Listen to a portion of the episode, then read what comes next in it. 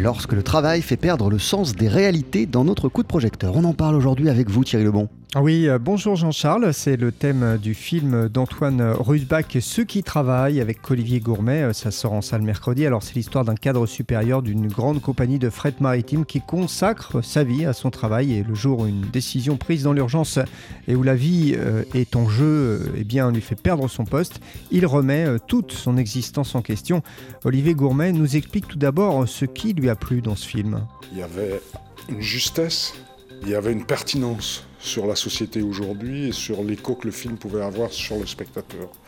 C'était d'emblée extrêmement visible et violent, parce que c'est sans aucune concession, c'est sans leçon de morale, c'est juste, euh, comme vous disiez, un électrochoc, mais c'est aussi très émouvant, je trouve. Moi, j'étais surpris quand j'ai vu le film la première fois. Ça, c'est rarement le cas. Quand on sort d'un film et qu'on le voit pour la première fois, souvent on regarde la fabrication du film. On se regarde même soi un peu. Et là, j'ai vraiment été cueilli par le film. D'emblée.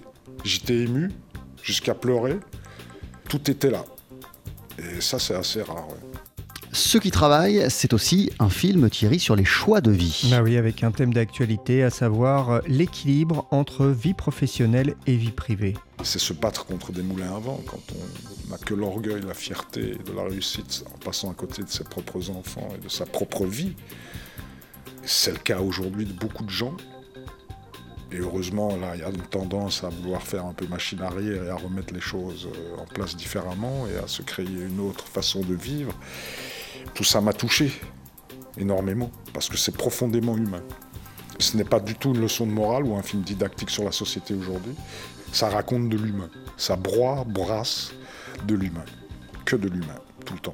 Le personnage, interprété par Olivier Gourmet, est plutôt austère dans ce film. Bah oui, c'est un rôle pas facile, hein, puisque ce cadre supérieur ne parle finalement pas beaucoup, donc ce qu'il exprime ne passe pas forcément par des mots.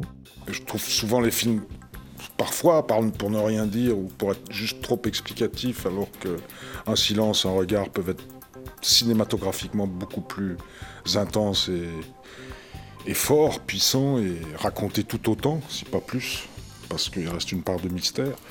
Mais c'est vrai que quand on est dans ce type de film qui raconte une société, si on le fait de cette façon plus ou moins concrète, naturelle d'aujourd'hui, c'est clair que la plupart des gens sont beaucoup plus taiseux que la plupart des films. Ça passe par des silences et des non-dits, beaucoup de non-dits, et beaucoup d'absences, et de choses qui auraient dû être dites et qui ne sont pas dites. Quand il y a des non-dits, des silences, le malaise est très vite là. Quand on a besoin de raconter un certain malaise, évidemment magistral Olivier Gourmet dans ce film d'Antoine Rusbach, Ceux qui travaillent, ça sort en salle mercredi. Merci beaucoup Thierry Lebon. On poursuit sur TSF Jazz avec euh, le pianiste Herbie Hancock. Voici Watermelon Man.